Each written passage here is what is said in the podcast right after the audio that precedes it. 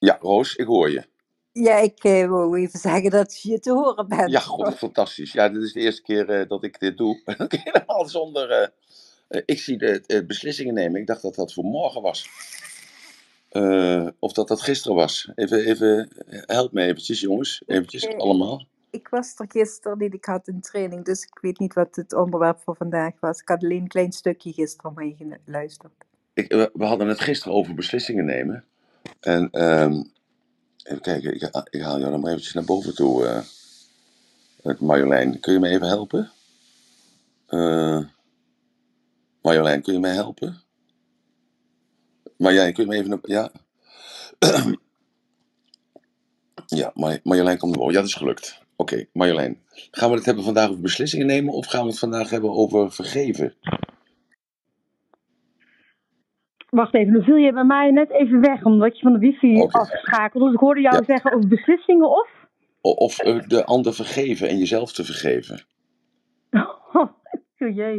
Het is heel wat anders natuurlijk. Want gisteren de beslissingen nemen, is, daar hebben we het gisteren over gehad. Maar uh, is het dag 262? Ik kijk normaal gesproken nooit uh, uh, op de screen. 200, 262, ja, waar ik zelf persoonlijk, maar dat is dan echt op mij middenin zit. Ik heb ja. die beslissing uiteindelijk al wel genomen. Uh, en je hebt gelijk hoor, uh, jezelf vergeven is daar ook een belangrijk punt bij. Maar juist die beslissingen nemen vanuit daadkracht, dat is wat bij mij heel erg speelt. Omdat okay, je denkt, zoek ja. het uit. Uh, ja. Ik moet mijn eigen koers varen. Ik laat me te veel afleiden. Ik laat me te ja. veel meenemen in jullie bullshit. En daardoor verlaag ik mijn standaard. Daar raakte jij mij gisteren mee. Dat kwam voort op het feit dat ik zei van ik heb met de vuist op tafel geslagen. Daar kwam het uit voort. En daar kwam dus het hele gesprek uit voort. Daar kwam ook de roem uit voort. en ik dacht dat we daar gisteren over gehad hadden, maar dat maakt niet uit. Als er behoefte is om nog even te spreken over beslissingen nemen, en dan kunnen we gaan naar het onderwerp de ander vergeven en jezelf de ver vergeving te vragen. Hè? Dat is natuurlijk wel iets anders, maar dat is ook een beslissing nemen. Dan kunnen we dat doen. Uh, dit is voor mij de eerste keer, uh, dames en heren, dat ik uh, zonder moderator ben. En Marjolein heb ik net naar boven toe gehaald. Dan heb ik in ieder geval een handje vast. En uh, dat geeft dan toch weer een veilig gevoel. Dat is hetzelfde als dat je over een hele hoge brug loopt. En er hangt een touwtje. Dan pak je dat touwtje. En dat touwtje dat, uh, geeft dan heel veel kracht en inspiratie. En dat geeft dan de moed om dan uh, verder te lopen over die brug. Zo is het eigenlijk ook met coachen. En met advies krijgen of nemen. Dat je dan toch je even sterker voelt. Nou, dat heb ik nou even met Marjolein. Ik heb daar eventjes gebruik van gemaakt, Marjolein. Want je bent toch een oude rot in het vak. En je hebt ook je eigen rooms. Dus ehm, ik ga eventjes vertellen wat we gaan doen vandaag. En, uh, Emiel, wat je ook gaan... kan doen, is mijn moderator ja. maken. Dan help ik je. dat is mooi. En hoe doe ik dat? Dan klik je op mijn foto. Dat heb ik nu gedaan. Dan uh, staat daar, als het goed is, dat je mijn moderator kan maken. Gewoon het woord moderator. En maak, jezelf zakelijk, maak jezelf zakelijk onweerstaanbaar aantrekkelijk. Dat is het eerste wat ik zie. Klopt. Ja? wave, message, following. Waar moet ik dan drukken? Ja, in principe op mijn foto. En dan. Um, Nog een keer op jouw foto. Ja, dan moet je dat wel kunnen zien. Um, make moderator. Nou, Mag je hem drukken? Dan lukt het. Rock, remove, remove en report. Die is het dan niet. Uh, nou, ik weet niet hoe ik dat moet doen. Nou, laten we er maar verder niet, uh, Hannes. Nee, want iedereen natuurlijk een indruk. Ik doe het al 262 dagen en ik, ik heb er nog geen verstand van. Nee, dat, dat is een van mijn karaktereigenschappen. dat ik um, altijd de autoriteit aan iemand anders geef. En uh, dat, uh, dat ben ik eigenlijk heel veel mee gevaren. Er zijn natuurlijk heel veel mensen die hebben mij natuurlijk teleurgesteld in dat vertrouwen. Uh, dan kun je natuurlijk zeggen van, ja, dat ben je zelf geweest, ratelband, want je hebt zelf die persoon dus dan te hoog of te laag ingeschat. Ja, dat, dat kan wel, maar het is natuurlijk ook zo in een soort gezagsverhouding. Dan is er toch altijd iemand die zich verkoopt en uh, die zegt, nou, ik meld mij aan als vrijwilliger of als uh, werknemer of, uh, of, als partner. En daar ga je er dan vanuit dat die persoon gezond is. En dat die persoon zichzelf niet te veel overschat. En dat die persoon dan ook de opleiding daarvoor gehad heeft of de ervaring daarvoor gehad heeft. En dan blijkt in het proces wat er gaande is, blijkt er dan toch communicatieproblemen op te treden. Omdat je dus op een ander, andere frequentie, op een ander niveau spreekt met elkaar. Dus deze room wordt opgenomen als een als een podcast, als het ware, zodat deze ook terug te horen zijn straks Uh, ja, dat eigenlijk, ik heb gisteravond met Ron daarover gesproken, gisteravond. En uh, dat wordt, in Spotify wordt dit allemaal opgeslagen. En dan onder de naam Eenmaal Ratelband. Dus kun je jezelf terug horen. En als je niks gezegd hebt, dan kun je er nog een keer terug horen. Omdat ik of te snel gesproken heb. Of dat ik niet duidelijk ben geweest. Of omdat je het niet begrepen hebt. Of omdat je er niet aan toe was. En dat je het pas vandaag over zes weken denkt bij jezelf. Hé, hey, hoe ging dat ook weer met beslissingen nemen? Heeft eenmaal toch eens een keer een roem overgehouden. Sprak me wel een beetje aan, maar ik had nog zo niet de niet om daarnaar te luisteren. En uh, doordat ik die niet, niet had om naar te luisteren, heb ik allerlei andere dingen gedaan. Maar er is wel iets blijven hangen. Dus ik, ik spoel even terug naar dag 262, waar staat uh, beslissingen nemen. Dus dit is voor mij de eerste keer in al deze dagen dat ik het alleen ga doen. Marjolein helpt mij wel, maar ik weet niet hoe ik haar moderator moet maken. Ik, ik, heb net nog wel een appje gekregen van Marloes. Dat ze tegen me gezegd heeft van als het einde is, dan moet je het ook beëindigen. En dat heeft ze me uitgelegd. Maar ik ga niet aan die knoppen zitten. Nu, dan stel eens voor dat ik het dan per ongeluk beëindig. Uh, is er iemand die naar boven wil komen om actief uh, op het podium mee te praten? Opmerkingen te maken of te, ja, me in de reden te vallen of iets aan te vullen? Of te vertellen dat ik het niet mee eens ben, of je vindt het saai. Kortom, je bent dan een soort spreekbuis geworden van iedereen in de room. Uh, ik kan niet kijken naar de, uh, naar de backchannel, wat de moderators altijd doen. Want dan kom ik te veel van mijn verhaal af. En dan word ik dan daarvan te veel afgeleid. Dus als er vragen zijn, stel ze dan. Steek dat handje omhoog. En dan volgens mij druk ik dan op jouw, uh, jouw foto. En dan kom je naar boven toe. En dan kun je je vraag stellen. Wees niet verlegen. Niet verlegen van dat ik je vraag niet serieus zal nemen. Wees niet bang dat ik je de hoek in zal trappen met woorden of zo. Dat doe ik echt absoluut nooit. Heb nog nooit gedaan. En wees niet bang dat andere mensen jou dan jouw vraag horen en daar misbruik van maken. Want vragen stellen is, in tegenstelling tot wat heel veel mensen denken, niet een domme bezigheid, maar is juist een hele intelligente bezigheid. En ik hoop dat je een klein beetje jouw overtuiging over vragen stellen daarmee kunt veranderen, zodat je dan over die schroom heen kunt komen en die eerste keer gewoon een, uh, ja, een, een, een zogenaamde eenvoudige vraag stelt en daarmee kunt oefenen, dat je daar ook dan een eenvoudig antwoord op krijgt en zodat je dan dus daarmee je, ja, je zelfvertrouwen mee opbouwt, waardoor je uh, ja, een, betere vragensteller wordt. Niet alleen dan hier in de room, dat kan redelijk anoniem nog zijn, maar dat kun je dan ook op je werk doen of dat kun je in je relatie doen. En uh, ja, dan dan kom je toch wel weer in een ander gebied. Want dan kom je echt voor jezelf op. En dan die onduidelijkheid waar je in verkeert, daar komt dan duidelijkheid. Dus laat je niet, uh, niet daarvan tegenhouden. Kom gewoon naar boven toe en stel je vraag. Of als je het niet mee eens bent, zeg dat dan ook. Want dat zorgt ervoor dat juist levendigheid in de room is en blijft. Waardoor andere mensen ook meer, meer, meer aan kunnen haken. Vind je het een interessant onderwerp, dan kun je pingen bij je vrienden. En die, en die vrienden komen dan ook uh, bij je. Zo, we gaan het eerst hebben over beslissingen nemen. Want dat is het verlengde van eigenlijk van eergisteren zelfs. Uh, want eergisteren of zelfs de dag daarvoor zei ik ergens uh, in, een, in een room waar het over ging, weet ik niet meer. Dat is ook een eigenschap van mij. Ik sluit altijd de dag af. En dan weet ik niet meer wat ik gisteren gedaan heb. Dat is een hele rare gewoonte. Maar dat komt omdat ik dus als het ware elke avond alles overdenk uh, opschrijf wat ik denk wat ik nog af moet maken. En de rest delete ik als het ware. Dus dat doe ik in, de, in de iCloud. Zet ik dat in de iCloud. Dus ik kan er wel bij. Maar dan moeten er allerlei dingen gebeuren. waardoor ik dan weer na ga denken. En daarvoor heb ik nu de tijd niet. Omdat jullie misschien wel eens gehoord hebben dat ik heel sterk visueel ben. En ik praat van plaatjes af. En als ik op plaatjes, van plaatjes af praat, heb ik de neiging om mijn stem te versnellen omdat dat, is net alsof je ergens achteraan loopt. Wat uh, zo'n bal bijvoorbeeld die van de heuvel afrent. En je gaat steeds harder, steeds harder, steeds harder. Totdat je zelf over je eigen benen struikelt. Zo, en dat, dat gebeurt regelmatig met mij. Omdat ik dus dan eigenlijk, uh, dat plaatje gaat steeds harder lopen. Dat komt dus door mijn snelheid van praten. Waardoor ik uh, steeds harder moet gaan praten. En steeds harder moet gaan hollen. Om bij dat plaatje te komen. Dus, dus stop mij rustig ergens tussendoor en zeg Ratelband, het gaat gewoon te snel. Of Emiel, dit gaat gewoon te snel, te onbegrijpelijk. We pakken het niet. Maar even over beslissingen nemen. Een punt maken, hè? punt maken.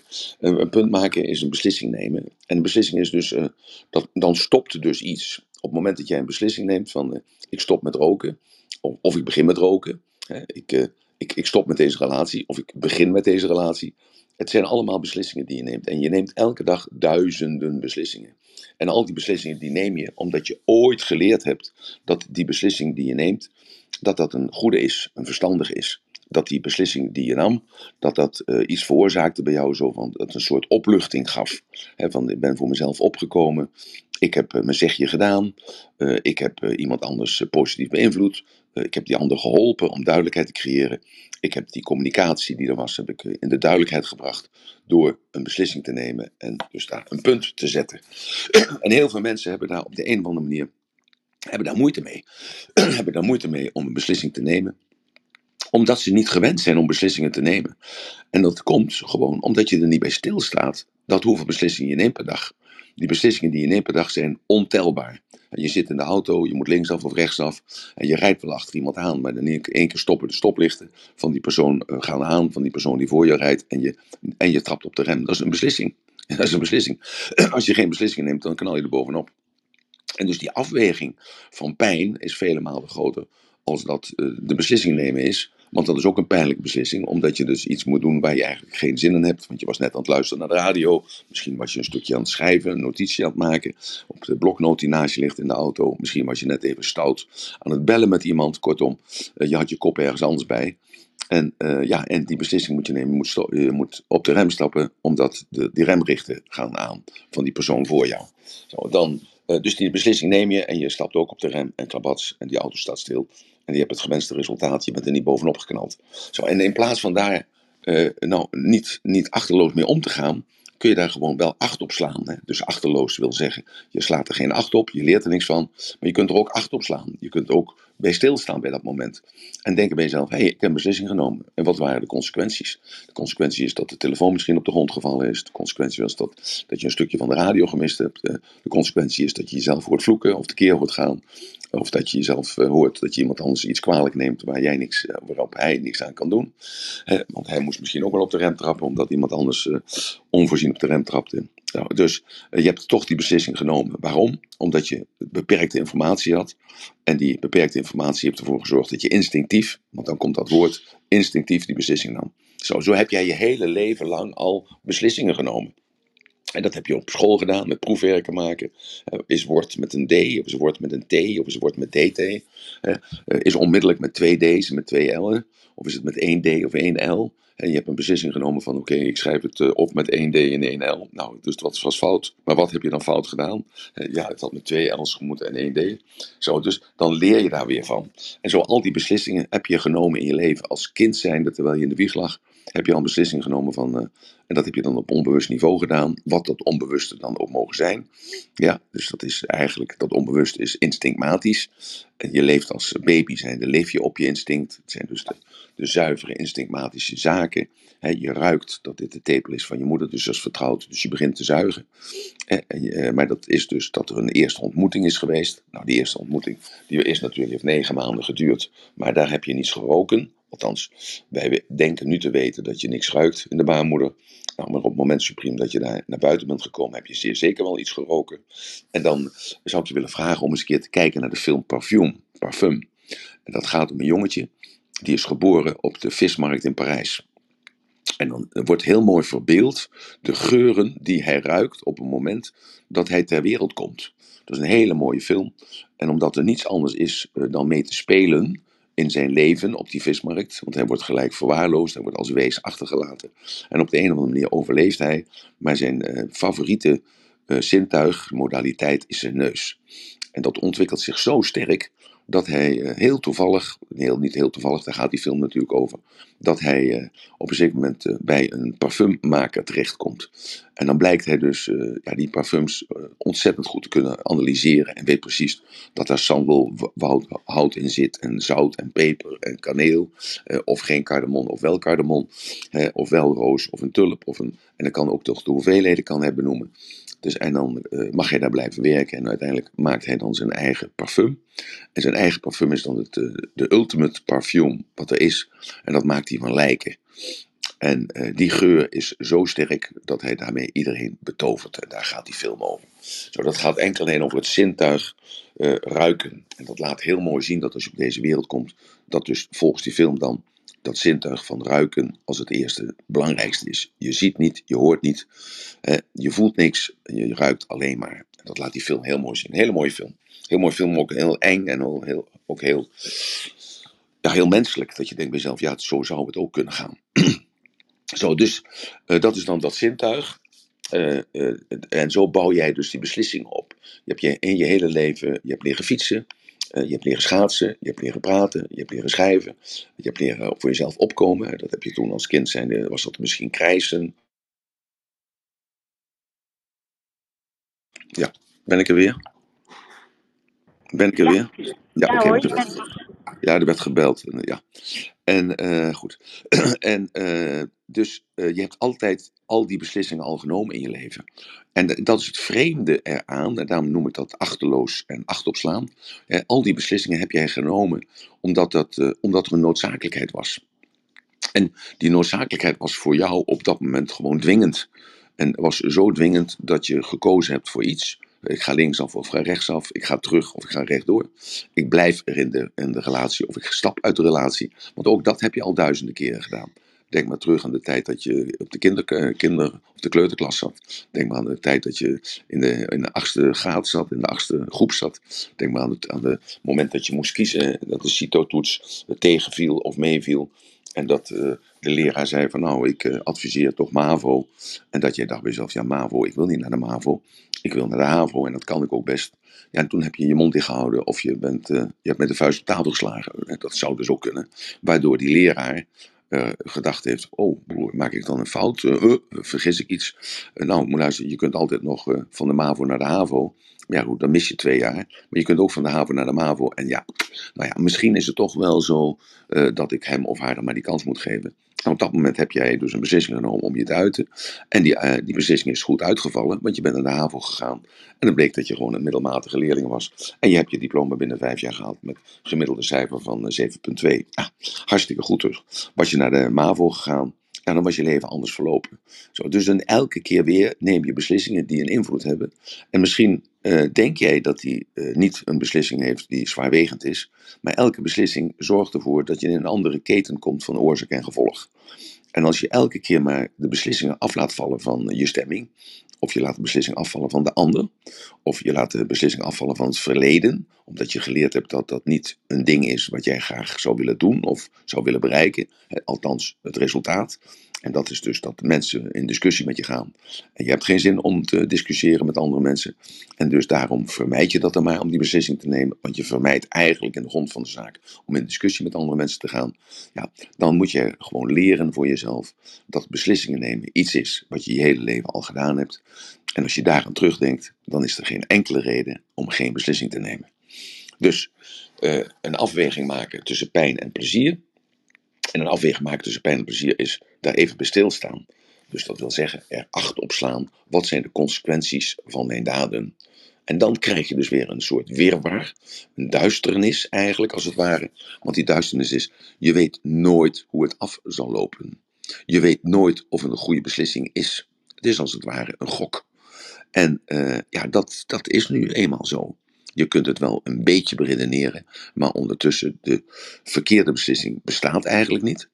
Er bestaat wel een beslissing die je genomen hebt die achteraf verkeerd was. Maar om te zeggen van tevoren, dit is een verkeerde beslissing, dat is eigenlijk maar heel weinig de gevallen. Zo, dus dat gaat over beslissingen nemen. Ga dus terug naar je, in je tijd. Krijg dat zelfvertrouwen in jezelf, dat je je hele leven al achterloos beslissingen hebt genomen. Je, hebt, je bent nu aan het werk met jezelf. Je bent dus niet achterloos met jezelf bezig, maar je, je, je stelt acht op datgene waar jij in zit in de fase van je leven. En jij wilt sturing geven aan je leven. Dat zijn allemaal vooronderstellingen die ik jullie aanplak, omdat ik denk dat deze uh, roem ook een elitaire roem is. Hè, dat er, geen toeval, er kunnen wel toevallige voorbijgangers zijn en komen, maar de mensen die hier zijn willen toch werken aan zichzelf en denken dat ze een stukje kunnen meepakken vandaag om de kwaliteit van hun leven te verbeteren. En daar, daar is dus al een beslissing voor genomen, want anders dan had je nu op dit moment niet hier in deze room gezeten. Nou, en dan zeggen mensen van ja, ik laat het aan het toeval over Dat hoor je ook heel veel. Ik laat het aan het toeval over. En dat is een beetje zo zoals je vroeger dan misschien deed met een kwartje. Of met een, uh, met een eurostuk. En dan dacht je van, wat zal ik doen? Zal ik ja zeggen of zal ik nee zeggen? Nou, kop is ja en munt is nee. En uh, dan hing het dus af van het, van het geluk of het ongeluk, welke kant jij koos. Zo, en dat is even iets, het toeval is ook een belangrijk iets, want iets valt jou toe en dan komt de vrije wil. En we hebben allerlei discussies al kunnen voeren over de vrije wil. Of die nou wel bestaat of niet bestaat. Wetenschappelijk bestaat die niet. Hè? Maar ik zeg, ja, er is meer tussen hemel en aarde. En dat weten we allemaal. Er is meer tussen hemel en aarde wat we niet kunnen benoemen. En wat wetenschappers ook niet kunnen bewijzen. Die kunnen niet bewijzen dat er een, een soort derde kracht is in jou die, jou. die sturend is, een sturend mechanisme is. Maar niet die sturend is van nu trek ik jou naar links, nu trek ik jou naar rechts. Nee, dat sturend mechanisme laat jou iets toevallen. En in dat toeval, daar bepaal jij wat je kiest. Want het valt jou toe. Het valt jou toe. Dat moment valt jou toe. En dat moment valt jou toe uh, om iets van te leren. Ik las vanochtend een stuk over een uh, columnist in de NRC. En die zei: nee, het leven is ook om te spelen. Het is niet alleen om te leren, het is ook om te spelen. Nou, dus dat zou best zo, kunnen zijn. Dat is een andere perceptie, een andere beleving van een andere persoon. Dat mag. En ik vond het wel intrigerend eigenlijk dat hij dat vond. Dat het leven is ook om te spelen. En dat hij de afgelopen weken en maanden had gespeeld met het leven. In plaats van te zeggen, zoals ik dan vaak noem, ik ben natuurlijk een hele serieuze oude blanke man, die zegt van het leven is om te leren. Terwijl ik ook zeg, ja, er valt niks te leren, want je weet alles al. Het is alleen herkenbaar maken en dat is die ontwikkeling. Ik gaf gisteren nog het voorbeeld aan mijn eh, dochter over uh, iets wat je niet weet, dat kun je ook niet benoemen. En dan gaf ik het voorbeeld over, uh, over zien, kijken. En we reden in de auto en toen wees ik haar op het dashboard. Ik zeg, omdat jij weet dat je kijkt, kun je het onderscheid maken tussen het houten stuk van het dashboard en het stalen stuk van het dashboard en het aluminium stuk van het dashboard. Toen zei ze, ja, maar dat wist ik toch al? Ik zeg, ja, maar als je dat duidt als kijken, ga je er anders mee om. Dus dat is leren. Leren is dus je bewust worden van zaken die al om je heen zijn, maar je leert ze benoemen. Want 1 en 1, ja, dat weten we dus al duizenden jaren. Maar jij wist dat niet als kind zijnde. Totdat je op de kleuterschool kwam en dat je twee poppetjes kreeg. En dat de juffrouw tegen jou zei: Kijk, dat is één poppetje en dat is nog een poppetje. En bij elkaar zijn dat twee poppetjes. En toen leerde jij leren dat er altijd al was geweest, leerde jij. En zo zijn er een aantal zaken in je leven zijn geopenbaard door toevalligheden die zijn jou toegevallen. En die toevalligheden heb jij gepakt en heb je begrepen. En daarom kun je alleen maar horen en zien en ruiken en proeven en voelen van dat al wat jij weet. En dat die wetenschap wordt je ook vaak bijgebracht door metaforen, door sprookjes, door parabellen, door verhalen. En dat zijn meestal dan situaties die afgeschilderd worden in een boek, of in een film, of in een verhaal, of in een gebeurtenis. En dan valt jou dat toe. En als je daaraan toe bent, dan begrijp jij dat dat voor jou is gebeurd en dat jij daar die beslissingen neemt. Want een vrije wil kan er dan nog niet bestaan voor de wetenschappers, maar het voelt wel heel goed dat jij weet dat je zelf invloed kunt uit kunt oefenen op je eigen leven. En dat jij dus uh, ja, in dat hele goede gevoel van dat je invloed kunt uitoefenen op je leven, dat je dan van daaruit een hele andere beslissing neemt. Zo, dus, dat, eh, dus die beslissing nemen is eigenlijk heel simpel. Maar hoe langer we erover praten, hoe moeilijker het wordt. En je moet het niet moeilijk maken. Ik zeg altijd, uh, uh, maak het klein. Cut it down, cut it down. Maak het klein, chunk, chunk it down. Chunk it down, hak het in kleine stukjes. Zodat je het begrijpt en kunt toepassen. Want daar gaat het voor, althans voor mij, op in deze wereld. We kunnen altijd blijven praten, we kunnen altijd blijven voelen. Maar het gaat uiteindelijk erom om het idee wat jij hebt over deze wereld, of het idee wat je hebt over je kinderen, of het idee wat jij hebt over jezelf, om dat te manifesteren. En manifesteren is voor mij een ander woord voor scheppen. Want mijn vooronderstelling is, mijn geloof is dat God of Allah of Boeddha of Jehovah of Yahweh of je mag het al of het licht, de energie, het vader-moeder-principe, de opperbouwmeester van het heelal. Het zijn allemaal voor mij allemaal dezelfde personen. En of er nou één persoon is of het zijn meerdere personen, dat doet niet ter zake. Uh, ik geloof dat hij ons stuurt En er is nog nooit iemand teruggekomen die hem gezien heeft of het gezien heeft. er is nog nooit iemand teruggekomen die gezegd heeft: Ik heb met hem gesproken. Ja, die zijn er wel geweest. Dat waren de profeten, dat zijn de heiligen, dat zijn de mystici. Maar ja, als je naar luistert, dacht hij bij jezelf: Er zal wel een steekje los zitten bij die man. Want ik heb het niet gezien, dus hij heeft het ook niet gezien. Ja, en dat zijn dan weer de voorbeelden met het glasspringen. Uh, gisteren had ik iemand aan de telefoon. en ja, dat is wel even leuk om dat te vertellen. En die zei: Ja, ik heb gehoord dat iemand in de seminar was geweest de laatste keer in Elspet. En uh, daar gebeurde dus eh, een aantal zaken met spinnen en met slangen. En volgens mij, dus dat die persoon vertelde dus dat die persoon die daarbij was geweest, die had dat tegen haar verteld. Die had gezegd: Moest luisteren, het was vooropgesteld. Want dit waren geen echte mensen, maar dit waren artiesten, er waren acteurs. En Emel heeft ze ingehuurd. Ja, ik zeg tegen Marloes, wat heb je teruggezegd? Ja, zegt ze, ik heb gezegd, dan moet je het tegen Emel zeggen. Ik zeg, ja, dat heb, je, dat heb je goed geantwoord. Ik zeg, maar je hebt er zelf bij gezeten. Ja, zegt ze, maar ik ken die mensen ook nog, die dus dat met die slang en die spin gedaan hebben. Dus, dus ik weet gewoon dat het niet zo is. Dat het de eerste keer was dat je deze mensen, deze vrouwen, het waren drie vrouwen, dat je deze drie vrouwen ontmoet hebt. Ik zeg, ja. Ik zeg, maar kijk, je ziet dus dat deze mevrouw, het was een mevrouw die dat aan haar gevraagd had, dat deze mevrouw twijfelt. Ja, wat heb ik dan daarin verkeerd gedaan in mijn communicatie? Ben ik dan niet duidelijk geweest in mijn communicatie? Ze zegt, nou, voor mij wel en voor anderen ook, maar voor haar schijnbaar niet. Want, zij zei, ja, eerst kwam die mevrouw met die spin. Ja, en uh, ja, dat, die had een heel zielig verhaal. Dat geloofde ik wel. Ik zat ook een beetje te snikken, zei die mevrouw tegen Marloes. Uh, maar toen pakte ze die spin. En dat was dus een metafoor voor al datgene wat ze had gedaan. Ja, en dat was zo, dat was zo gespeeld, dat kan nooit echt geweest zijn. En daarna was de Mana of Manna, een beetje donkere, donkere kort haar, was er, was naar voren toe gekomen. En eh, die was ook bang voor spinnen en ook bang voor slangen. En daar heb je dan even mee gewerkt. Die liep elke keer weg. Die heeft het uiteindelijk toch gedaan. En toen uh, zei Perry van ik moet weg. En dat was de man van de slangen. En uh, toen zei ik ja, dan moet er toch nog wat mee doen. En toen kwam Romana naar voren toe. Als ik het goed herinner, de naam Romana. En die kwam naar voren toe. En die was eigenlijk binnen een minuut had ze die slang om haar schouders. En liep toen triomfantelijk door de zaal heen. En toen zei ik tegen Marloes, ik zeg kijk, wat er nou gebeurd is, is het volgende.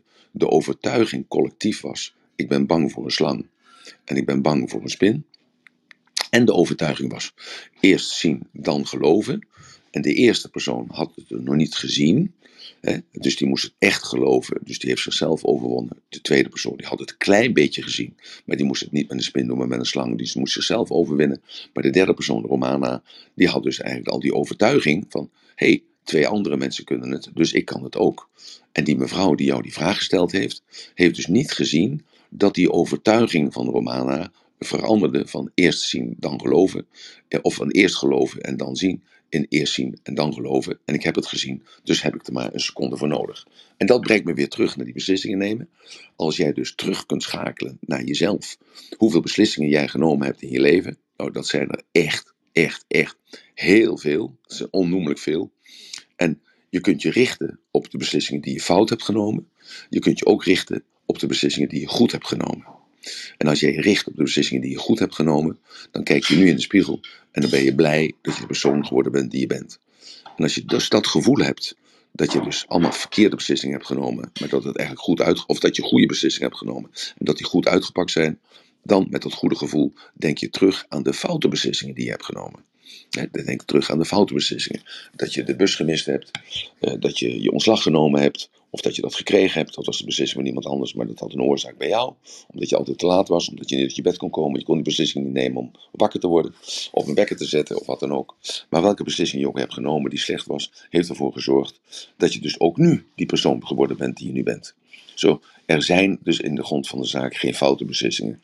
En er zijn in de grond van de zaak geen goede beslissingen. Want als je boven jezelf gaat hangen, dan zie je dus aan jezelf dat al die beslissingen zijn nodig geweest. Zowel de goede als de foute. Om de fantastische persoon te kunnen worden die je dus nu bent. Zo, dus dat over beslissingen nemen. Dus als je twijfelt, neem dan een beslissing. Want je hoeft niet bang te zijn of het de juiste is of de foute is. Want het is altijd oké welke beslissing je ook neemt. Zijn hier vragen over? Want dan denk ik dat we dit hoofdstuk af kunnen sluiten. En of het moet onduidelijk zijn voor iedereen en dan wordt dat. Nee, heel mooi verwoord, Emiel. Ehm, aan het begin van jouw relatie, dus weer heel ver geleden, zei je iets heel treffends, wat mij ook weer raakte. Dus net of je het erom doet, maar het is toeval. Um, maar ik moet een beetje voorzichtig zijn uh, natuurlijk met wat ik zeg. Um, Waarom moet je voorzichtig zijn met wat je zegt? Ik praat ook over mijn exen. Ik praat ook over zakelijke relaties. Ik praat ook over gewoon omstandigheden waar ik dagelijks in zit. Hoe laat ik opsta, hoe ik naar bed ga. Ik kan ook bij mezelf denken, als ik dat vertel, dan weten mensen dus uh, dat ik niet thuis ben. Dus dan kan een inbreker kan inbreken. Of iemand die mij kwaad wil doen, die Mm. weet dus dan waar ik ben. Hè? Dus ik kan natuurlijk kiezen om in angst te leven. En ik kan ook kiezen om, uh, in, uh, om die angst achter mij te laten. Want uh, als het moet gebeuren, dan moet het toch gebeuren. En, ja, en ook daar zit dan weer, weer die beslissing in. Er is geen goed of fout. En ja, dus het is altijd oké. Okay. Nee, Zo, ik, zit er nog, ik zit er nog middenin. Dus ik heb echt vannacht wel ieder Oké. uur gezien. 12 Ja. uur, 1 uur, 2 uur. Dus ik, ik slaap altijd als een os, maar nu niet. Dus ik zit er echt mee te stoeien. En eh Ja. dat gaat om eh, het vertrouwen, wat je dan eigenlijk... Ik weet je, ik, ik denk dat wij daar niet heel veel van verschillen. Ik vind het heel leuk om mensen te laten excelleren, om ze te laten groeien. Ja, om echt het best in hun zelf naar boven te halen. En daarbij geef ik ze ook heel veel vertrouwen. Ja. Eh, wat soms heel goed uitpakt en soms niet. En ik heb nu Ja. een situatie waarbij ik eigenlijk iemand de kans heb gegeven. Om eh, van, van iets deelgenoot te zijn wat heel bijzonder is. En Ja. waardoor, ze een, waardoor een hele grote kans is. En dat is gewoon, ja, de verwachtingen zijn gewoon niet waargemaakt. En Nee. ik loop zo op leeg, omdat Ja. diegene mij nu eerder afremt. Want ja, als je mij zo kent, ik ben heel creatief. Dus Ja. ik, vooral in de marketing, ik ben ook bereid om, al, om keihard om mijn bek te gaan. Sorry dat Ja. ik het even zeg. Ja, nee, nee, goed, heel duidelijk. Ja. Maar als iemand dan heel tijd heel voorzichtig is en eigenlijk continu in die comfortzone wil blijven, Ja. ja dan moet ik daar afscheid van nemen. Nou, dus dan zeg je het toch zelf al. Dus Ja. eh, je zegt het toch zelf al. En dat is ook zo. Dus neem afscheid. En eh, ja, dat is met de vuist op tafel slaan. Je knipt het door. En eh, gisteren had ik ook zo'n gesprek. Daarom heb ik gisteren maar een eh, kwartiertje of twintig minuten in de room kunnen zijn. Ik had gisteren ook een, eh, een gesprek met iemand. Ik kan de naam niet noemen. Dat hoeft ook niet.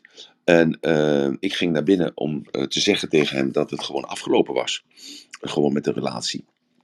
En eh, met die eh, vooropgestelde mening kwam ik binnen. ik had verwacht dat we met z'n vijven zouden zijn, maar we waren met z'n vieren. Eén persoon eh, had niet afgebeld, maar was niet gekomen. Dat was jammer, want die had misschien, misschien een ander licht op de zaak kunnen werpen, schijnen. En ehm, ik ben dat gesprek ingegaan. Ik heb iedereen natuurlijk een hand gegeven. Dat is natuurlijk de beleefdheidsnorm. Ik had eigenlijk geen zin om dat te doen, maar ik heb het toch gedaan. En toen mijn eh, compagnon in deze, eh, die vertelde dus eh, dat hij zich eigenlijk wel goed voelde in deze setting. Waarop ik zei van, ja maar luister maar, jij zegt tegen mij eh, dat dit mankeert aan hem en dit mankeert aan hem en dat mankeert aan hem en dit doet hij niet en dat doet hij niet. Dus laten we dat eerst dan eens even uitspreken met elkaar. En toen bleek eigenlijk dat die persoon die dat tegen mij gezegd had, dat hij dat heel opgeblazen had. Want die had zeer zeker wel een factuurtje gestuurd en geen factuur. Hij had zeer zeker bepaalde zaken niet gezegd, terwijl hij tegen mij gezegd had dat hij dat wel gezegd had. Hij had een aantal zaken wel gevraagd, maar die andere persoon die had het anders geduid. En hij had ook een aantal dingen gevraagd aan de verkeerde persoon, waardoor het niet bij de juiste persoon gekomen was. Dus kortom, in deze, in deze Babylonische spraakverwarring heb ik dus mijn mening bijgesteld. En uh, ik zei nog tegen die ene man die het, uh, waar ik die controverse mee had, zei ik, nou, je bent gewoon een klootzak. En uh, nou, dat is natuurlijk, komt hard aan hè, als je als man het van onze leeftijd dat tegen elkaar zeggen. Is een beetje mijn leeftijd, jaar 55. Dus ja, dat zeg je natuurlijk niet tegen iemand waar je respect voor hebt. Maar hij het respect had hij uh, voor mij, althans wat ik in de tweede hand gehoord had, had hij totaal verspeeld. Ook een aantal dingen naar mij toe gedaan die niet correct waren. En uh, ja, en toen heb ik dat verhaal nog eens geëvalueerd bij mezelf. Ik ben als een helikopter boven blijven hangen. Terwijl ik dus dat gesprek gadesloeg van bovenaf aan. Dus ik ben buiten uit mezelf getreden. En ik heb dus de verhoudingen, de gezagsverhoudingen nog eens bekeken. Ik heb nog eens overwogen de financiële gevolgen die daaraan zitten.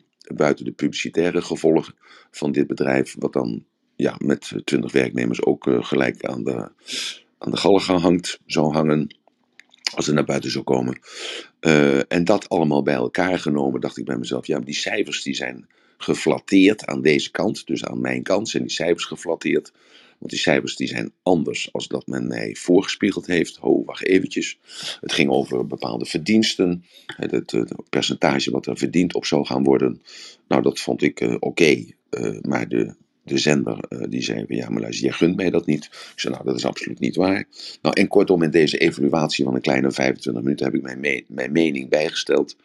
En ik heb tegen mijn, uh, ja, mijn bijna oude partner gezegd van uh, oké, nou, laten we elkaar een hug geven. we zetten een streep eronder. En, want onze waarden liggen toch wel gelijk. We willen alle drie, of alle vier met elkaar, willen we toch dat product creëren wat, wat we alle willen. Alle vier willen. Dus we zetten een streep onder dat ge gemekker en elkaar uh, proberen sporen af te vangen. Uh, en we gaan verder, punten basta. Dus ik heb hem naar me toe getrokken, ik heb hem een hug gegeven. Hij was nog een klein beetje, beetje, beetje nerveus dat ik dat deed, maar ja, toen keek hij me toch aan en toen hij was ook wel blij dat het opgelost was. Toen heb ik nog even een kopje koffie gaan drinken met die andere man die dat tegen mij gezegd had allemaal, waarop ik dus aangegaan was. En heb gezegd, nou, duidelijk afgesproken nu, dus niet meer voortaan beppen en niet meer zeuren. Je bent een kerel, dus gedraag je als een kerel. Ja, sorry dames. Uh, je bent een kerel, dus gedraag je als een kerel. En uh, zeg dat gewoon. Je hoeft niet te denken dat je me pijn doet of dat je me tekort doet. Er moet duidelijkheid zijn. En vanuit die duidelijkheid kunnen we kunnen we produceren en kunnen we werken en kunnen we een fantastisch uh, dingetje maken. Nou, dus uh, ja, en dat zeg ik ook tegen jou, dus eigenlijk uh, Marjolein. je moet de duidelijkheid creëren. En als blijkt dat iemand niet capabel is, want dat kan, hè, dat kan. En want jij bent de opdrachtgever, neem ik aan in dit verhaal. Jij bent de opdrachtgever en jij bepaalt dus ja, de norm. De norm, wat is de norm? En uh, ja, jij houdt je aan afspraken en jij hebt uh, gevisualiseerd hoogstwaarschijnlijk uh, hoe het eindresultaat eruit moet zien. Ja, en dan is iedereen die jij aan boord haalt, dat is ja, een afspiegeling van jou. Want dat is of complementair, dus hij, hij, of zij vult jou aan. Iets wat jij niet kan of wat je minder goed in bent, moet hij of zij aanvullen. of die persoon die moet iets toevoegen. Dat is dat waar jij goed in bent, dat hij kan accelereren daarin of dat hij dat uit kan voeren.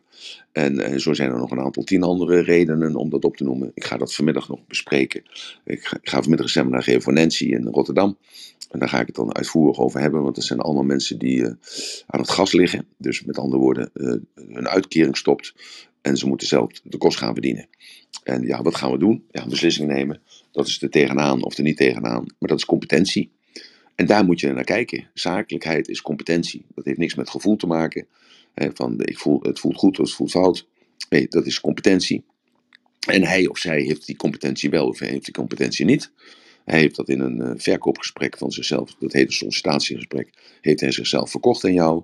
Daarin kun jij fouten hebben gemaakt, maar dat maakt niet uit. Want als je een beslissing hebt genomen, mag je altijd terugkomen op een eerder genomen beslissing.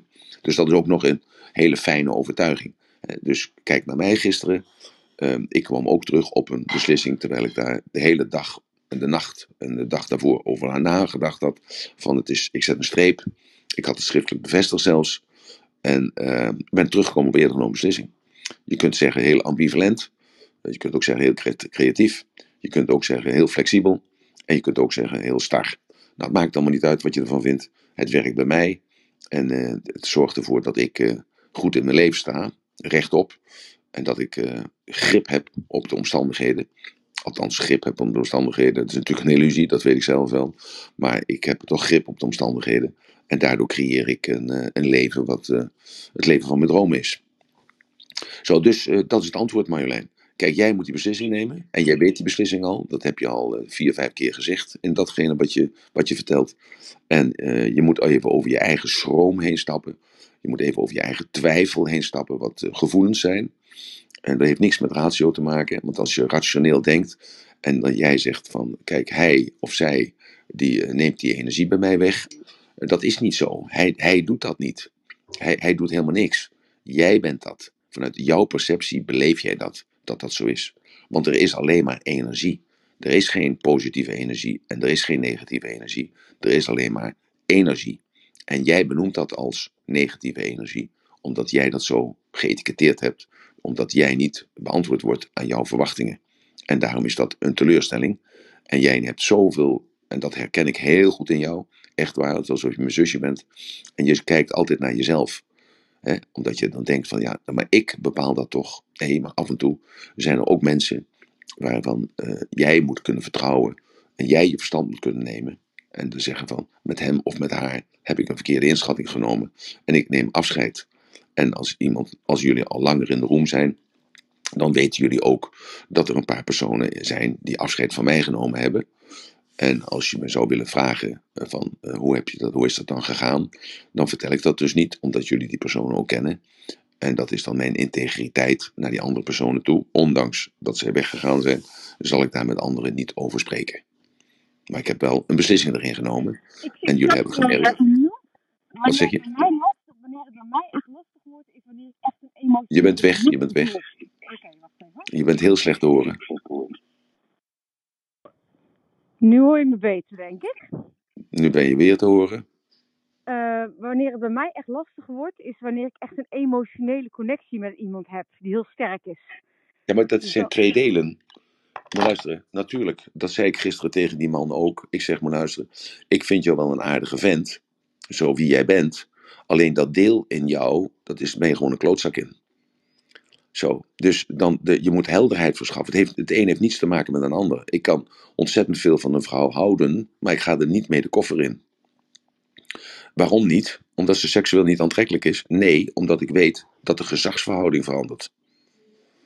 Want als je met iemand slaapt, verandert de gezagsverhouding. En dat heb ik geleerd van een, van een escort girl. Dat een escortbureau. En uh, dat heb ik meegemaakt hoe zo'n escortbureau gerund werd. Want ik zat dus in dat kantoor, in dat epicentrum. en ik stond echt met rode oortjes en met open mond te luisteren naar wat daar allemaal besteld werd door mannen.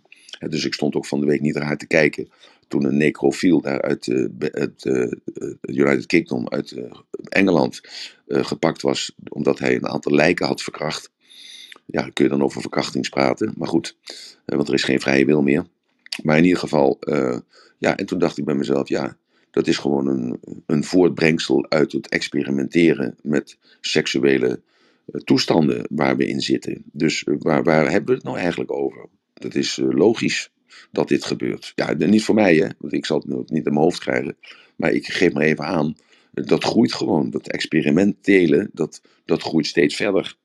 Dat, en uh, ja, er zijn al zoveel zieke geesten, zoals we dat noemen, die het met kinderen willen. Of zoveel zieke geesten die het met, met meerdere paren doen. Of zoveel zieke geesten die het met lijken doen. Ja, dat zijn voor mij zieke geesten. Maar voor jou misschien is dat normaal. Want jij gaat misschien naar de swingclub. Of je gaat misschien naar de prostituee. Of je gaat misschien naar... Ja, vul het allemaal maar in. Dus dat is allemaal oké voor mij. Maar ik geef even aan dat... Ehm, ja, het gaat om dat deel in hem dus jij kunt van die man wel houden of vrouw wel houden, maar dat wil niet zeggen dat je er zaken mee moet doen. En als jij bang bent dat jij hem als man of als vriend of als vertrouweling verliest, omdat jij hem op dat ene deel afrekent, ja, dan moet je blij zijn dat je hem op dat deel hebt afgerekend, want dan blijkt het toch niet een echte vriend te zijn. Zoals ik een, vriend had voor 35 jaar en die probeerde me te tillen voor een miljoen. Nou, het lukte even net niet. Maar eh, toen realiseerde ik me eigenlijk dat hij was mijn vriend, maar ik was niet zijn vriend. dat is een heel ander verhaal. dus uh, ja, en ik uh, ben ook, uh, ik kan wel twee uur over praten. Over mensen die mij dan zogenaamd tekort gedaan hebben.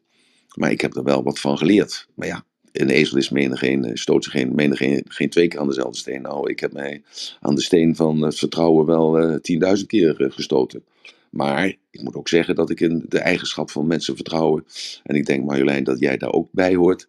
Dat je door mensen te vertrouwen deze mensen ook heel veel hebt geholpen om op uh, hogere niveaus te komen. CQ jezelf hebt geholpen om zelf op dat hogere niveau te komen. Zeker weten. En nou goed, nou, en kijk daar dan naar. Eh, je moet ook mensen tegen zichzelf beschermen. En dat heet dan de metafoor. Uh, ik zet mijn fiets op slot. Ja, ik vertrouw iedereen, maar ik zet wel mijn fiets op slot. Nou, dus dat is hetzelfde. Ik vertrouw iedereen, maar zet mijn fiets op slot. Omdat mensen die zo geaard zijn, die nog niet daaraan toe zijn, ja, die zitten beneden in de, in de piramide van Maslow, ja, die, uh, die hebben andere waarden en normen, want die moeten dat allemaal nog leren. En die moeten op dit moment zorgen dat ze gewoon te eten hebben. Ja, en als jouw fiets daar zonder slot staat, dan pakken ze jouw fiets en die verkopen ze voor 10 euro voor 20 euro. En dan hebben ze weer te eten. Dat is hun waarde op dat moment. En dat is oké, dus ik moet hem helpen om zijn karma schoon te houden. Ja, zo, dus, zo kun je er ook mee omgaan. Dus dat wil zeggen leiderschap. Leiderschap over jezelf wil zeggen dat je leider bent over al die delen in jou. Zodat jij ze kunt, niet kunt controleren, want controleren doe je vanuit angst, dat je de grip kwijtraakt. Maar dat je ze kunt leiden, met een korte ei, tot een bepaald doel. En dat is een beter mens te worden, of meer geld te verdienen, of meer aanzien te krijgen, of uh, een volwaardige relatie te krijgen, of uh, geaccepteerd te worden door je kinderen of uh, een, een, een 100% gelijkwaardig gesprek te kunnen voeren met een onderwijzer. Of ja, het, het, maakt niet uit. Op alle vlakken en alle gebieden heb je dat nodig. Dat leiderschap. Maar dat zijn allemaal deeltjes in jou. Want elk deeltje, ja, dat komt naar boven op, op een moment. En dat moment, dat bepaal jij. En als jij dat niet bepaalt, maar iemand anders, die trekt dat deeltje naar voren. Dat zijn dan die positieve en die negatieve associaties. Ja, en dan, dat deeltje is dan groter en sterker en, neemt meer beslissingen over jou als dat jij wenselijk acht. Maar dat gebeurt om, om dat moment, omdat jij het niet meestert. Jij, moet dus, jij bent dus die, ja, jij bent je eigen baas. En jij staat dus in die doem, dat vind ik nog altijd de mooiste metafoor. Jij staat in die doem, in die grote koepel. En daar zitten allerlei machinerieën in, eh, schuiven en panelen en lichtbronnen en geurkanonnen en, en, schuif, en, en, knopjes en schakelaars. En je kunt alles aanzetten en uitzetten. Je kunt het licht regelen, je kunt het geluid regelen, je kunt het gevoel regelen, je kunt de, het gevoel, je kunt de smaak regelen, je kunt de geur regelen. En dat kun je allemaal zo maken, zodat jij je goed voelt. En daar heb je dus al dat stoffelijke niet voor nodig. Dan heb je alleen maar je gedachten voor nodig. En de kennis dat je dat kan doen. En je hebt dat altijd al gedaan. Alleen met de kennis kun je het sturen. En met de kennis is het oproepbaar op het moment dat jij dat wilt. En dat is, daar gaat het eigenlijk elke roem over. Het meesterschap over jezelf. En tot aan dit moment ben je geen meester over dat deel wat zich onderscheidt. En dus jou uh, zorgt ervoor dat jij vannacht niet lekker geslapen hebt. En zorgt ervoor dat dat maar blijft malen daarboven in je hoofd. Ja, en dan is de vraag, wat wil je? Wil je vannacht weer slecht slapen? En uh, dan zondagnacht weer slecht slapen. En dan maandag weer uh, uh, iets doen wat niet bij jou past en wat je niet wilt.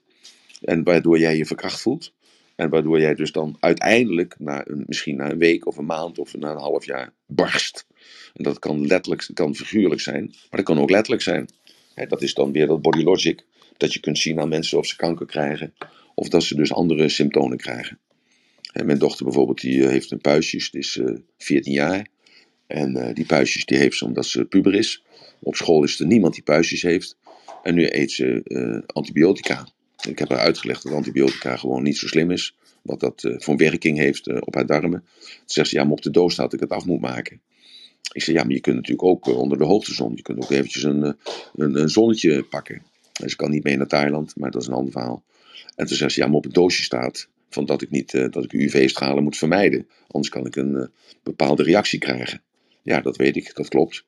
Ja, dus dan moet je die pilletjes maar op blijven maken. Maar ondertussen verwoest je wel je interne, ja, ja, je microbioom. Zo, dus zij moet daar een beslissing nemen, maar loopt aan de hand natuurlijk van die, uh, van die arts. Die, en dat heb ik eruit gelegd, ze keek me met open mond aan. Ja, die arts heeft drie minuten de tijd voor jou. En als jij binnenkomt met van ja, ik heb puistjes, ik heb puistjes, ik heb puistjes. Ja, en je huilt erbij en je voelt je aangevallen en je wordt gepest. Ja, denkt die arts, ik moet dan even snel uh, wat ingrijpen. En die, die gaat niet vragen van we zullen eerst een, uh, een, soort uh, allergeentest doen. Of we zullen niet een testje doen kijken waar je allergisch voor bent. En we zullen niet eventjes een krijmpje proberen wat heel voorzichtig is. Of laat het maar uitrazen en vandaar over een jaar ben je er vanaf. Nee, dat kind huilt, dus binnen drie minuten moet je een oplossing bedenken. Nou, en die oplossing is dan, ik schrijf me antibiotica voor. En de consequenties dat zij daar haar microbiome mee vernietigt, ja, dat ziet hij dan wel vandaag weer over zes maanden. Zo, dus, en zo ben je dan afhankelijk van beslissingen van andere mensen. En dat zien wij natuurlijk wel door zulke als vandaag en het programma van vanmiddag met Nancy. Zie je dat mensen steeds bewuster worden van hun eigen kunnen. En dat is toch wel weer dat mooie van gisteren, wat Robert zei, of eergisteren, van ken u zelf. Maar aan de andere kant van de tempel staat, je moet niet overdrijven. Dus je moet ook mensen kunnen vertrouwen en dat vertrouwen geven. En dat loopt wel eens fout af. Ja. Senior uh, Marjolein, heb je een beslissing genomen?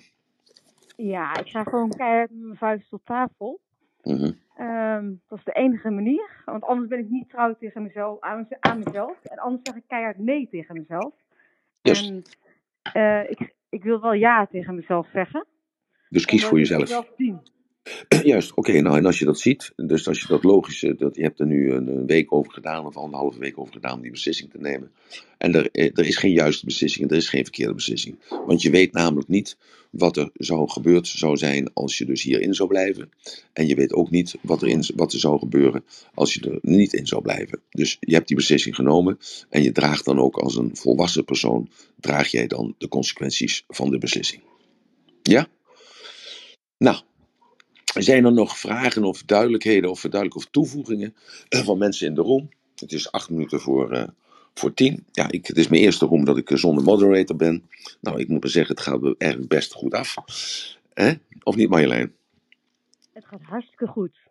Ja, dus het gaat best goed. Uh, behalve hoor, het is gewoon doen. Ja, ja, ja, ja, ja, maar het is wel, ik ben dus gewend, 261 eh, keer heb ik eh, de hand vast kunnen houden voor iemand. Dus ik ben net als een kindje, dus na 261 dagen mag ik nu alleen lopen. Ja, en ik doe dan wat fout, dus er gaat ook iets fout. En dan kan je niet naar boven halen als moderator. En even kijken, invite the speaker zie ik nou in één keer hangen. En um, even kijken, is het gelukt? Great, we sent hem an invite. Oké, dus dan. Ja, Robert, het is gelukt, kerel. Ik heb het gelukt. Ik heb de eerste keer iemand naar boven gehaald, Robert. Ja, dat ben jij. Ja, fantastisch. bedoel, hartstikke leuk. Ja, zo. Dus uh, ja, dit is een, toch een andere energie. Ik vond het altijd leuk en dat blijf ik leuk vinden. Als Annemiek er is, dan is er een andere energie. Dan gaan we echt vaak de diepte in. Dan gaan we meer naar de spirituele toe. als uh, Sas er is, dat is echt een zakenwijfie.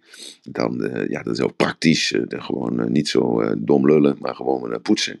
Zo, en Marloes, die heeft het altijd de gave van ja, alles te recapituleren, recapituleren. En dan die hakt het in stukken. En ja, dat vind ik ook fantastisch. Daardoor uh, hoor ik mezelf dan weer terug, eigenlijk als hij dat, dat aan het doen is. En dan denk ik mezelf, oh, wacht eventjes, ik moet nog dat stukje een beetje verduidelijken, want dat is niet goed geworden. Als Ron er is, ja, dan is dat ook weer een, man, mannelijke energie. En dan, uh, ja, dan gaat het toch weer een andere kant op. Als Harold er is, ja, dan gaat het ook weer een andere kant op. Dus elk persoon zorgt ervoor dat die energie, dus die belevingsfactor, dat die uh, anders is en anders ingevuld wordt. En dat, Robert, jij ook, want ik ben altijd dankbaar dat je er bent. Dat is een, voor mij ben je een rots in de branding, een steun en toeverlaat, als het ware een soort, uh, ja, beter, geen rots in de branding, maar beter eigenlijk een soort lichttoren, een vuurtoren. Ja, dat ben je voor mij. Je bent voor mij een vuurtoren van kennis en van wijsheid, van mooie gezegdes en van mooie spreuken. En ook van twijfel hè, en ook van de dualiteit. En ik, uh, ik leer ook elke keer weer van jou. Dus je bent voor mij een, uh, een, en een rots in de branding. Dus niet alleen een rots in de branding, maar je bent en een rots voor mij in de branding. En je bent een vuurtoren in de duisternis. Dankjewel. Dankjewel. Ja. Zo, zoals jij mijn maan bent in de nacht en mijn zon bent tijdens de dag. Um, ik wil um, eigenlijk iets vragen, Emiel. Daarom kom ik ook naar boven. Uh, toevalligheden en kansen. Kan je daar ja, iets over zeggen? Ja, dat is perceptie, hè? dat is overtuiging. Dus een toevalligheid is iets dat komt op je pad omdat je dat niet gepland hebt. En uh, dat kan een kans zijn, dat kan een bedreiging zijn. Jullie weten misschien dat het Chinese teken, dat zijn uh, de, de, de, Chinese woorden, uh, werden gemaakt. Hè? Dus dat zijn de letters geworden. er zijn geen letters, maar er zijn lettergrepen. En die lettergrepen zijn in de oorsprong zijn dat tekeningetjes. En als je kijkt naar de, de tekening, dat zijn twee tekeningen aan elkaar vast. En dat is dus bij, uh, bij een toeval, dat is dus de crisis en iets moois, de mogelijkheid. Zo, dat is het eigenlijk. Dus in die kansen, in, dit, uh, in datgene wat je toevalt, ja, jij bepaalt dat zelf of dat een probleem wordt of dat dat een mogelijkheid wordt. En dat is het antwoord. Dus het is jouw overtuiging. En als jij die overtuiging hebt van het is mijn keuze, ja, dan denk je erover na over die toevallen, of datgene wat jou toevalt, iets valt jou toe. Met welke betekenis? Ja, alleen maar de betekenis die jij eraan geeft. En als jij maar elke keer maar gewoon voor jouzelf weet dat jij de intentie hebt dat, uh, dat je bezig bent op een pad. Ik, ik, ik, visualiseer dat wel eens dat je in de, in de klimboe, je wordt de jungle ingestuurd met een klamboe. Nee, niet een klamboe, met een kleewang. Dus dat is een soort Indisch mes, waar je dus de, de, de planten mee uh, om kan slaan, zodat je je weg kan banen door de jungle. Ja, en, en wat gebeurt er? er? komt in één keer een leeuw naar je toe, of er komt een slang naar je toe, of er is, je, moet er een, je moet over een beekje heen, of er is een waterval. Uh, in één keer worden de bomen worden zo dicht dat je niet meer kunt kijken, je niet meer kunt oriënteren op de zon. Zo, en, en als je die metafoor pakt voor je leven, en denk jezelf, ja, zo gaat het. Ik had, ik had nooit, maar dan ook nooit kunnen bevroeden uh, dus uh, 50 jaar geleden dat ik uh, deze room zou doen. En ehm, ja, in, ik had nooit kunnen bevroeden dat dit ook zo'n succes geworden is. en, ja, en wat is dan succes? Ja, dat er zoveel mensen zijn die dan elke dag hierop afstemmen. En zoveel mensen die actief mee participeren. Had ik nooit kunnen bevroeden toen Ginger mij vroeg van... Kijk, je, Ratelband, je hebt gewoon een slechte naam. Omdat je visueel ben je gewoon zo sterk aanwezig dat dat afstoot. En dat mensen dus niet luisteren naar je. En dit is gewoon een heel mooi medium voor jou.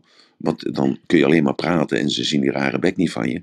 En ze zien ook niet die grimassen die je maakt. En dus je wordt teruggeworpen op het, alleen het auditieve. En dat is een hele andere heel ander deel in de beleving van andere mensen. En ja, en, en dat, is. Ik. Ja, dat, is, ja. dat snap ik, Emiel. Maar je hebt je profielfoto veranderd en je hebt er al een paar gehad. Ja. En ik zie daar niemand in die jij nu beschrijft. Uh, maar hoe, bedoel je dat? Nou, je zegt die nare grimas en die kop, en die zou je dan afhouden om met mensen contact te leggen.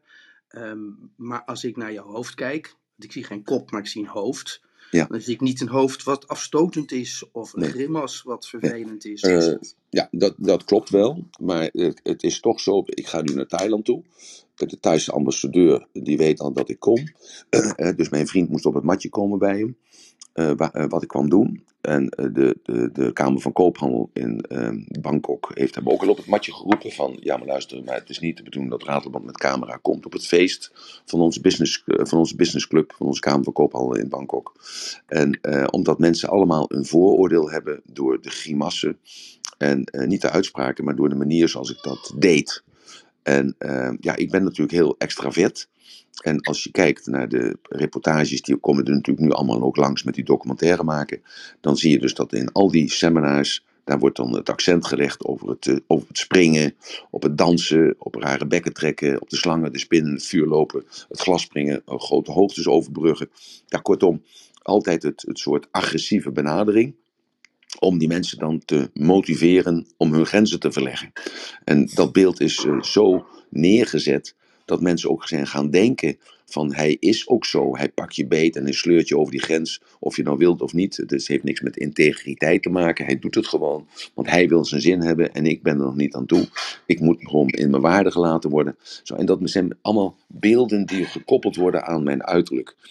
En, uh, ja, en af en toe dan zeg ik ook wel eens een onverdroten woord natuurlijk in deze room. Maar over het algemeen ben ik heel netjes en blijf dat beperkt tot, uh, tot misschien een kreet hier en daar. Dus ik denk wel dat dat wel leeft. Dat dat visuele, dus, dus zo'n manier zoals ik me presenteer, is agressief, is naar buiten toe, is extravert, is onbescheiden, is ongeciviliseerd, is doordrukkend, uh, doortastend. Uh, ja, en, zakelijk, hardzakelijk. En dat is niet een positief imago. Uh, want kijk naar een kostuum. Welke zakenman heeft er nog een kostuum om met een, met een, met een stropdas om? En dat wordt zelfs nu vandaag de dag als intimiderend beschouwd. Want je moet één zijn met de mensen op de werkvloer. En dus loop je er ook maar slobber op je, sloop je erbij. Alleen staat er dan een klein merkje op je linkermouw. Dat het, dat het wel apart is, maar dat valt er niet op. Of dat mag dan wel. Dus, dus dat visuele is uh, in die tijd. En daar heb ik ook wel eens over gehad, Robert. Dat, dat visuele in de jaren tachtig was veel sterker als nu. En dat, kijk maar naar de kleur van McDonald's, de gele M die is groener geworden. Want dat past zich aan aan het wereldbeeld van mensen die zich zorgen maken over het milieu en over cradle to cradle. En oppassen dat we niet met z'n allen, dat de zee zeven meter zal stijgen en meer van deze waanzin. Die nu mensen collectief gaan geloven dat het zo is. In plaats van dat ze kunnen bedenken van het is weer een angstinstrument van de overheid of van de grote drie om ons uh, ja, weer nederig te maken. En dat we blijven doen uh, wat zij graag willen wat we doen. En dat heet volgen. Zo, dus, dus ik leg andere verbanden uh, op die manier. En ik, ik denk wel dat ik nu zoveel afstand genomen heb van de Chaka-karikatuur. Dat ik dat nu ook wel kan begrijpen. Zonder dat ik me helemaal aanpas. Maar ehm, ja, als ik de presentaties nu bekijk, en ik bekijk die dus dan eh, van 20 jaar geleden of 30 jaar geleden, of zelfs van uh, zes maanden geleden, dan is daar meer inhoud, meer content en minder context. Ja. Dus, ja, uh, het, ja. het besluit destijds, je beslissing destijds om je juist zo te profileren, heeft destijds ontzettend goed gewerkt. Ja, maar ik denk nergens over na, dat is het verhaal. Kijk, ik ben natuurlijk een, een impulsieve gozer, kijk maar naar mijn nek, ik heb bijna geen nek. En ik, ik, ik ga er gewoon in, zoals ik met Ginger er ook ben ingegaan. Want ik had natuurlijk allerlei bezwaren om het niet te doen. Maar er was maar één reden om het wel te doen, dat het nieuw was.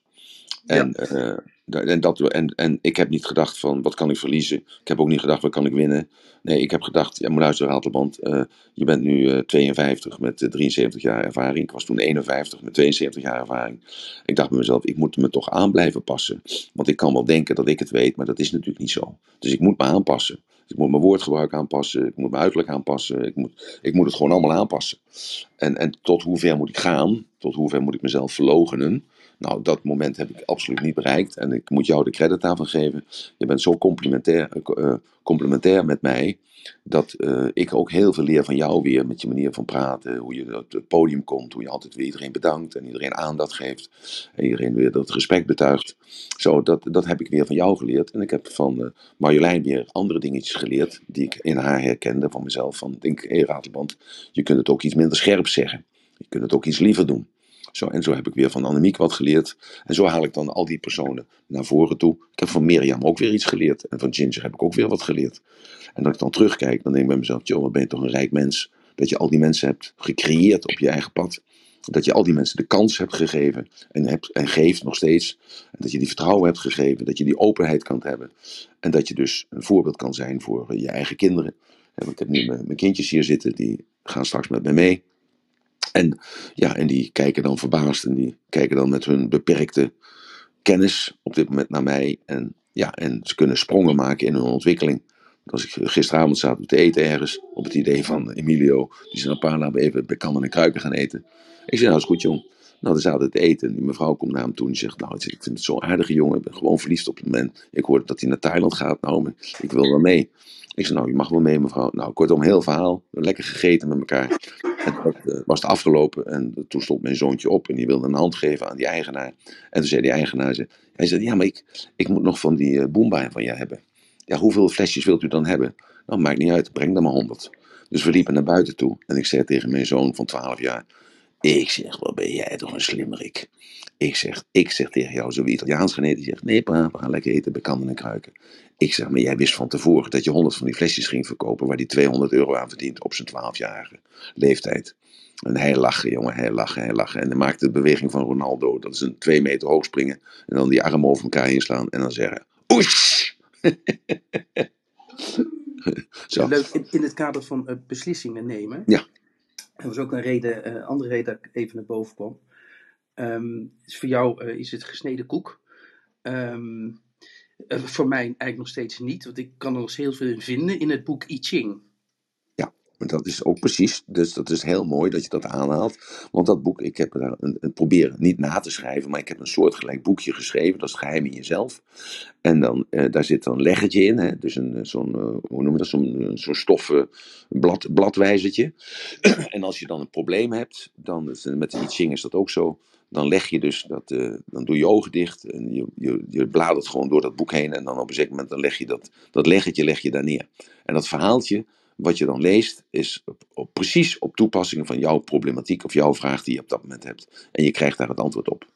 Dus dat is, uh, ja, uh, dus het, het, antwoord zit al in jezelf. Het, je hebt alleen de metafoor nodig om het herkenbaar te maken. Zo, ja. zo lees ik teaching. Ja, ik ook. En het aardige ja. is dat ben er jaren mee bezig geweest. En ik heb iemand ontmoet die is daarin gespecialiseerd. Ja. Dus die helpt ook multinationals bij het maken van beslissingen. Ja. En op een gegeven moment toen dacht ik, ja, maar misschien was het aardig om een andere methode te gebruiken. En ga ik dus naar een grote boekhandel.